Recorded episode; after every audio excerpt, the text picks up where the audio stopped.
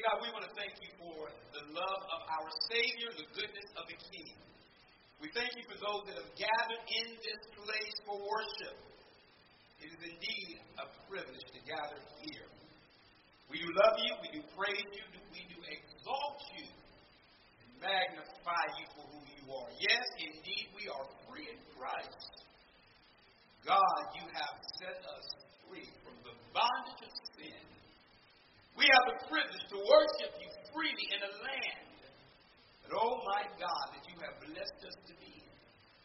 So we pray today that we'll take full advantage of all that you've given. Now today, give us ears to hear the word of God. We give you glory in Jesus' name. Amen. You may be seated. Ecclesiastes chapter five, verses one through seven. And I also will be reading Deuteronomy chapter twenty-three, verses twenty-one through twenty-three. I was planning to do that a little bit later, but just because Miz Michelle is, is already up there, and um, Anisha had to go to work, I'm going to read both together, and I might again read it when I get to the portion of the text, my sermon. Follow along with me. Ecclesiastes chapter five, verses one through seven. And this is what it says. Guard your steps when you go to the house of God. To draw near to listen is better than to offer the sacrifice of fools. For they do not know what, excuse me, for they do not know that they are doing evil.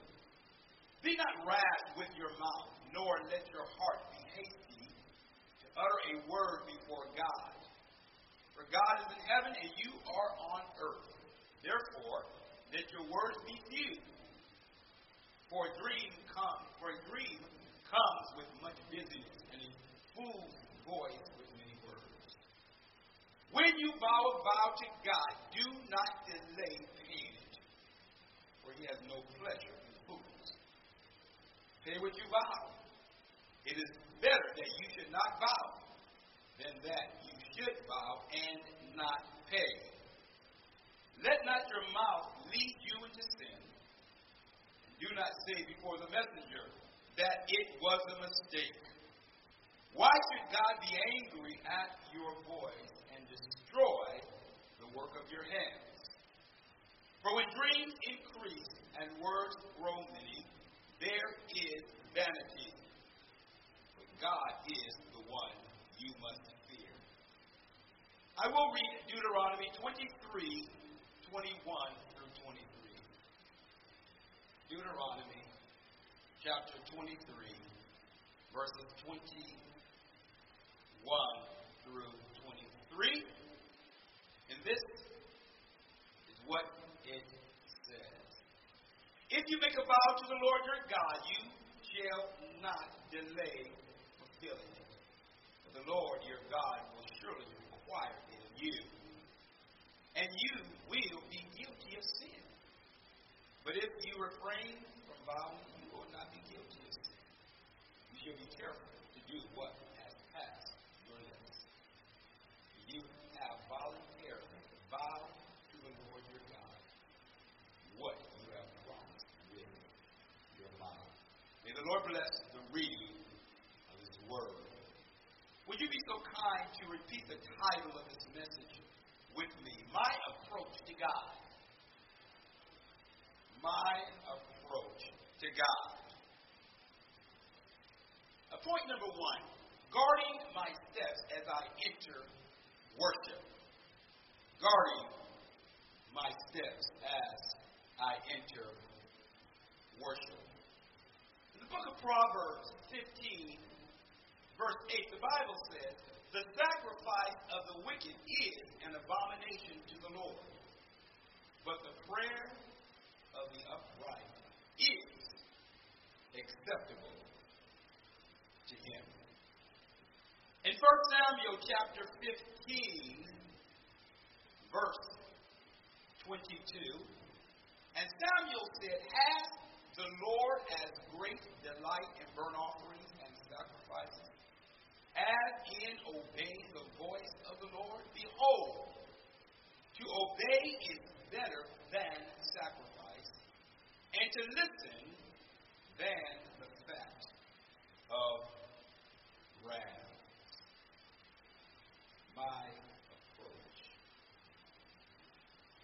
God. There are two things that I want you to consider in verse number one. Two things. How we approach God in worship. And secondly, how we plan to obey. Do you not know and recognize that when you draw close to God and draw, draw nigh to Him, that it is not only to hear from the Word of God, but it is to obey what He says. How we approach God in worship on Sunday or during the week as we might gather is vitally important. Do you not know that when you come before the Almighty God that you are in the presence of holiness? God is a great holy God, and, and some people really don't recognize that when they come before the King of Glory, there's no greater presence that you can be in. Kohelet, the preacher, Kohelet in the Hebrew, Kohelet, that means preacher, teacher. That's what Solomon called himself. When we look back in chapter one, Kohelet, this is what the preacher says. He gives warning about how we are to watch our steps. You know that he, as he wrote Ecclesiastes, that he oftentimes looks at the comparisons of opposites, and, and he's looking at, at, at things that he tested. What is really the meaning of life?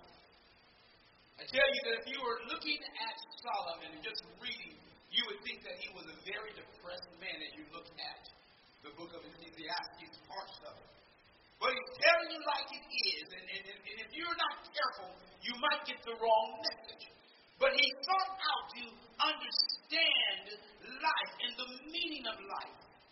Today, many people who don't know the Lord oftentimes will end their lives because they think there's nothing to live for. I tell you this, that if one does not have the Almighty God dwelling on the inside, and if one is not responding to the call of God, you you will come to the conclusion that it's all meaningless. And it is without God. But all with God is incredible. When we think of the word guard, as he says in chapter one, uh, verse one of chapter five, guard your steps. We oftentimes consider a person that's not sleeping when we talk about guarding. A, per- a person that's watching. You know, I used to, when I was in school, I used to work at, um, for a, a person in Nevada, the Legion, and I was a security guard. And my job was to watch and to be alert at the locations where I was working. One of those places happened to be at the Northfield Airport in Nevada. I was a security guard there. And let me tell you that it gets lonely out there. It's dark, it's eerie, and at nighttime you hear it, you hear all kinds of things. You're looking around real quick. See shadows and thinking that, oh my goodness, did I see something? It wasn't fun. So of course I stayed alert most of the time because I didn't like being out there. But my job was to watch and to make sure that if anybody came on the premises that I took note of it. I was a guard. I was watching. Let me tell you this, that when we come before the Almighty God, that we don't just come any type of way. We need to guard, or we need to, in other words, we need to watch our steps as we enter into the presence of God. How do we approach God in worship? How do you prepare yourself in the morning when you're about to go to worship? Do you prepare yourself and say, I'm about, about to go before the great King of Glory to be, to be able to be in His presence with the saints? Or do you give any consideration at all? I'm just struggling to get there. Or do we take time to say, oh God, may I enter your presence with holiness. May I enter into your presence with the mindset of worship. We oftentimes say, oh, it's time for church. It's Sunday, I'm going to church. Without really preparing our hearts and ourselves to be in the very presence of God. Note the caution in His word. He says, guard your steps as you come. This is a matter of worship. He's going to worship. And He says the house of God. So He's going to the temple to worship the Almighty God. Even when you might spend time, even in your own devotion, you need to guard your steps. You need to watch how you approach Him. We can't just come with a flippant attitude, as many people may do. But you need to come with the reverence. We need to know that the service that we are rendering is unto the sovereign and the great God. We are gathering before Him to acknowledge His worthiness, that He's great and worthy to be praised. Do you not know that the Bible, when we talk about God's holiness, it refers to His the fact that He is so holy that He can't tolerate sin in His presence? When we think about the holiness of God, it's just not a word that's out there. It speaks of the very nature of who God is. That God is a just God. He cannot let sin go unpunished. But oh, on the other end, He extends grace. He extends mercy. So that we are able to enter into His very presence. So when you come before the Lord Almighty, how do you approach Him? Do you really take time to recognize that you are about to enter and He bids you to come? We need to get out of ourselves when we come to church. Oh, I'm just barely making it. Oh, if I can get there. No, the Lord help me to get there. I'm about to enter your presence. It's not about me. It's about you. It's about Him. The second thing that we note is that when we enter into the presence of God, as we enter into worship, we have to come with the mindset that, number two, we are to obey Him. Many people don't go to church with the expectation that what am I going to hear today so that I can go and obey it. You see, when you draw near, it takes into account when it says watch your steps, that when you come to Him, it automatically includes that you're going to leave with the mindset to obey what you've heard. You see, many people don't do that. They don't prepare. They just come, they hear, and they leave, making no plans to do anything different. You follow me? When we gather together, here we come to hear what is it that the Lord is saying that I can follow up and do what He says. Many people feel that they've done their deeds simply by showing up. I have graced you with my presence. You ought to be happy. That's how many people feel. God, I am here. Say thank you to me, God.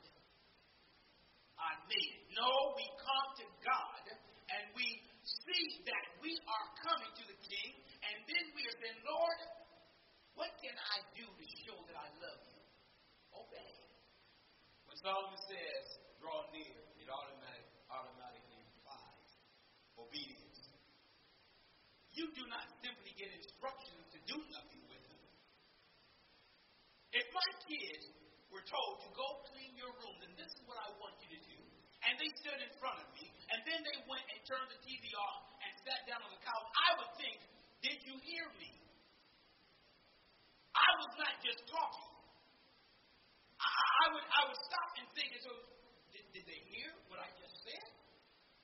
They were looking at me. I took it that they understood, but their actions seemed to be that they didn't understand. And so I'm going to ask them, did you understand? Did you hear me? I'm expecting an answer. I do expect an answer if I'm talking to them. I told you this story before. My daughter, on one occasion, she must have been about six, about seven years old. We were leaving, and I told her that she needed to hurry up so that we could go. And so I decided to play a trick on her. I normally would park in the garage, and I decided, okay, we're in the We're, we're in the car, and I had the car, the car in the driveway, and I said, I'll get her. So I closed the garage door from inside the house and then stepped inside the kitchen real quick. I heard her running down the stairs real fast. I said, oh, she's scared. She opens the garage door and says, yes, closes the garage door, grabs the remote to the T V, turns the T V on and jumps on the couch and sits down. I'm looking at this and that girl is laughing. Turn that T V off and let's go. She was beside herself. She was about to have a good time watching T V. She was happy because she could be home by herself. She played trick on me. I thought that was so. Now, I, to this day, I have not forgotten that. When we come into the presence of the Almighty God, we come with the expectation that we're going to obey. You need to think about that when you come to church. It is to hear the word and then follow up and obey. Now, note carefully the words of the foolish, and that they come to God offering their view of what it means to honor God. The Bible says, he says, draw near to listen, verse one. He said, it says, draw near to listen is better than to offer the sacrifice of fools, for they do not know that they are doing evil. You see, those who draw near uh, to God and they began to offer their own praise and offer their own um, idea of what it means to, to bring something to God, it, it, is, it is important to note that they are not utilizing the Word of God. You see, when the Bible speaks of a fool, it is the fool who oftentimes spouts off at the mouth that which is not holy or righteous, nor do they oftentimes give much thought to what they're saying. And, and Solomon said that it's better to draw near first to listen to what the Lord is saying, to what Kohelet, the preacher, is saying. You see, the people had the responsibility of listening to the priest. Well, what is it that I need to hear that I need to take away? It was the fool who was just willing just to begin to say things and had no intention on following up on anything that they heard.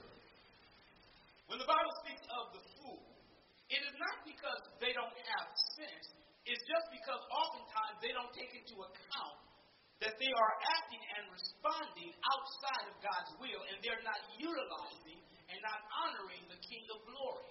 It's not that they're not able to, to understand, but it is important to know that they have already made up their mind that they know what God wants. Have you oftentimes heard a person give their philosophy and understanding of what it means to honor God? A person who does not know the Lord? Have you really listened? They are oftentimes spouting their own view. And then they misapply the scripture if they happen to use it. The Bible talks about that person being a fool. You see, it's the fool who oftentimes wants to offer to God what they think is best. Well, this is what I believe. There's a lot of people who, who think they're okay with God, but they're not. Why? Because they didn't come to listen and they didn't come to hear what the word said, to be able to go out and then do what it said. Solomon was a man who had great wisdom, but he blew it. And I believe that as he talks about at times the fool and listening and doing what the Lord says, that he probably had even his own self in mind as he later in life left the Lord and began to do that which was wrong.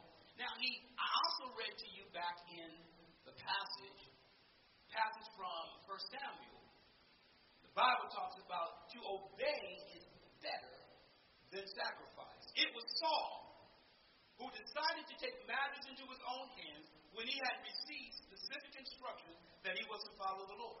But because he got scared, because he, he saw the enemy, and because he recognized, thought that, that I, I, I need to hear from the Lord, I must go ahead and do this because I don't know what else to do. If you don't know what else to do, sometimes it is just good to just be still and not do anything. Because sometimes you'll get yourself into trouble when you begin to move and you're not sure in the direction in which you're going.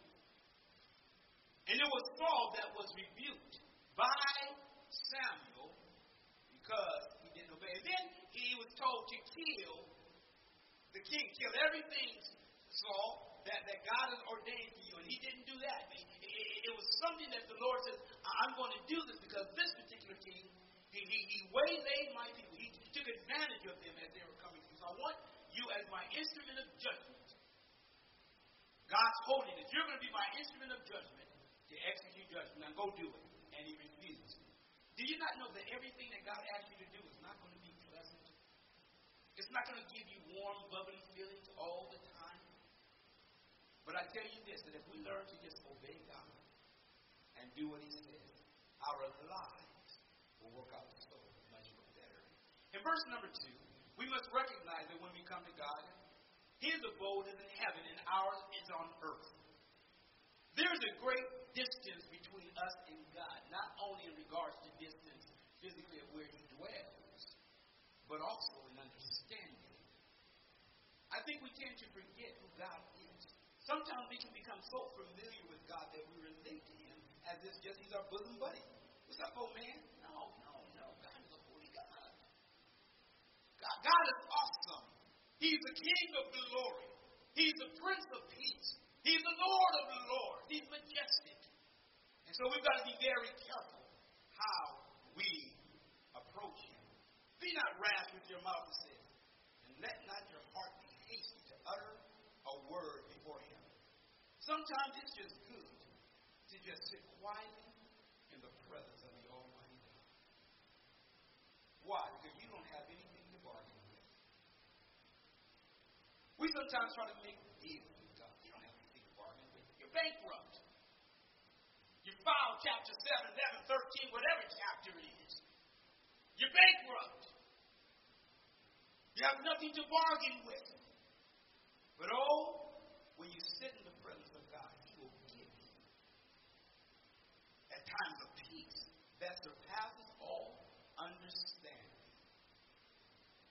We've got to understand that we've got a God who, who, who longs to be with us and to impart to us his wisdom. When you sit before the Lord, just have your word. Just sometimes it's just good just to just be there, Lord. It's not all about always saying something. It's about just being with him. Sometimes when we don't know what to say, well, sometimes we'll make rash statements and say rash things. We need to be very, very careful. Be not rash with your mouth.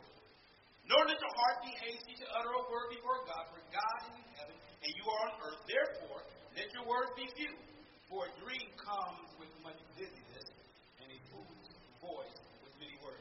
Many of the commentators have, when you look at verse number three and seven, they have a hard time with this because there's not clarity. It's a very difficult passage and understanding. I'm not going to spend a lot of time here.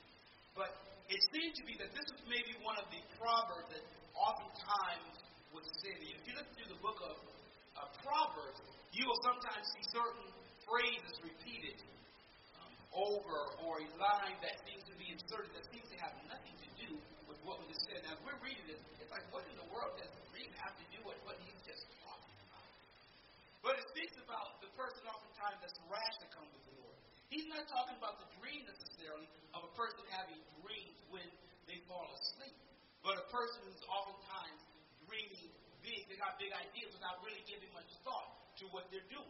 Sometimes when you dream big and you don't decide, you don't look at the planning part of it, you can sometimes get yourself in trouble. You let a person that's, that's a fool, that a foolish person, just let them talk. They will talk themselves into trouble at times. Just let them go on and talk. You ain't got to say much of anything. They don't talk themselves into trouble. So when talking about dreams, it's oftentimes the person who has very big ideas, lofty ideas, without giving much thought to. And we just want to begin doing things. But it takes planning. Now, it does not mean, it doesn't mean that it's not good to plan. It doesn't mean you can't dream. It's good to dream. But one has to be mindful that when they have big ideas and big dreams, that you think about what it is that you are doing. Verse number four brings us to point two, and I have to end brief in just a short time. Vows and trouble. Vows, V O W S, and trouble. Chapter five, verse four says, when you vow a vow to God, do not delay paying it, for he has no pleasure in fools. Pay what you vow. It is better that you should not vow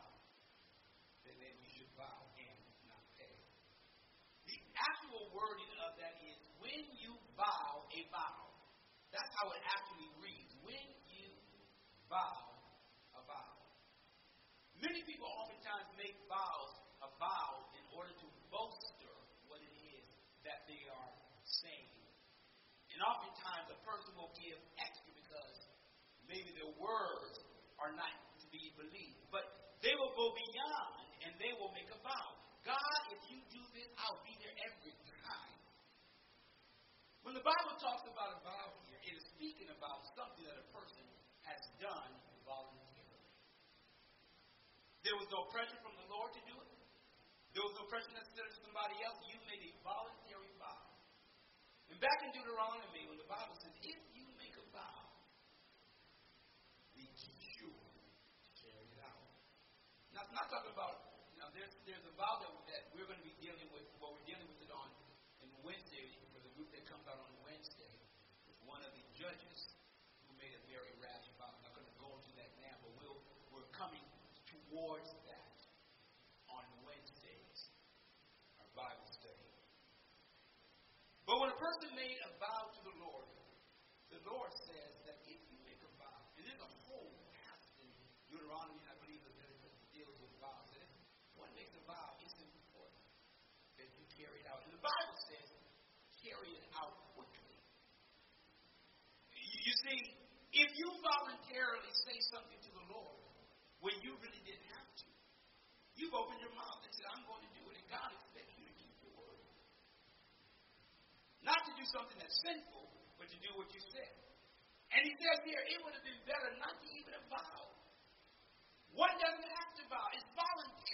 But oftentimes when we want to make an impression, say, Lord, if you do this for me, I will do this for you. You know, I know a lot of people do that. If you bless me here, then I'll serve you in this way.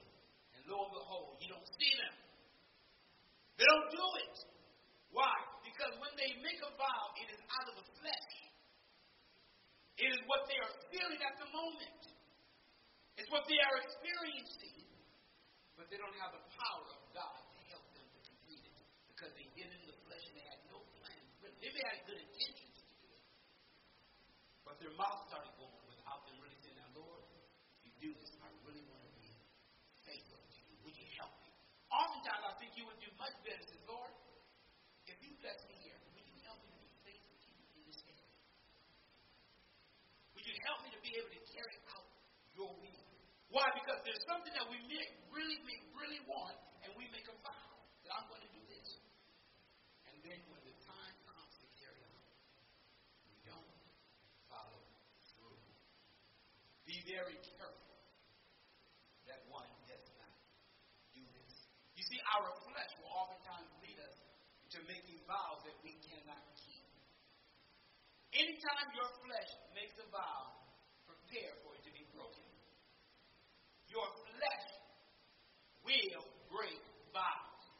Why? Because it's flesh. You made a vow to the Lord. Have you fulfilled it? How many of you right now made a vow to the Lord and you still haven't fulfilled it? Then promise the Lord, I make this vow to you. We need to just say, Lord, help me to obey. You see, this is the whole point of these things. When you gather before the Lord, you come to listen and you then go to obey. Look carefully. That we must be careful what we say. If you come and look at verse seven. For when dreams increase and words grow, vanity can mean that which is ironic. There's an irony. It can also mean a vapor or a breath. That seems which to be paradoxical. That which is vanity. He, he, he's saying to you that one has to be careful. How do you approach God? Do you come with many words, or do you come to just be in His presence? I'm going to challenge you. I just challenge you today. Just how do you approach? Do you come? And if not, we need to take another look at how we approach Him. How you approach Him personally in your own devotion. If you're not spending any time with the Lord, you need to start just, Lord, I just need grace. I started something that I hadn't done in a while. I said, Lord, I don't know what this day is going to bring. Whatever happens, prepare me for it, and I will just take it that you are the one that's ordained it. The very things I had planned, none of it worked out. And I just say, Lord, well, you ordained it. I asked you, and I have to take it as that. And I noticed something. All the little small details in between, God was working out. The time's here. So I can't do this. And the call will come here. I have to cancel this. Oh, bless the Lord. Allow me to do this now that I couldn't do. Then something else happens. Oh, God, you are so good. Why? Because it's the Lord who is orchestrating your day. Because why? You said, God, I will obey what you will have for me in this world. Orchestrate my day. I have these plans, but God, carry it out. Help me to carry it out according to your purpose. And I tell you this, that God will do it. If you come with this desire, he'll put people in your path at just the right time that you need to say something to. He'll do it. Why? Because you're willing to be obedient to him. How you approach God is so important. So I challenge you today, take another look. Come with a heart of quiet, guardlessness, then with the willingness to obey what the Lord says. We sang a song this morning, as I come into his presence, past the gates of the gates, to a sanctuary, standing face to face. We come with this eagerness to be in his presence. Why? Because he wants to be with us. Today, Lord, we are in this place. And we recognize today that we have often fallen short of your glory. You have the best for us. May we not live beneath nor below. You do everything perfectly. You bless us. And even when it seems like things are not working out, Lord, that doesn't mean that you have not orchestrated nor ordained that. But we pray today that we will take the very good and the bad and learn to honor you no matter what happens. That, that we'll start our day in the presence of the King of Glory. Just in the day, and then offer, Lord, our worship and praise to you with the expectation of obeying you. We know the enemy may have various things planned, but oh, we want to be covered with your praise. So today we pray that as we leave here, that we will leave today with the mindset, not as the fool just to, to say things, but as a person that says, I'm going to do what the Lord has said to do. If I made a vow to the Lord that, God, I'm sorry if I haven't fulfilled it, help me to fulfill the vow. And to then be careful what I say, but just to come and be quiet in the presence of you. And then to offer worship and praise to you. We love you today and we give you all the glory. We praise you for who you are. Again, pray, Lord, that the barns will be able to go back safely, give traveling mercy. Bless those that will be traveling home today in various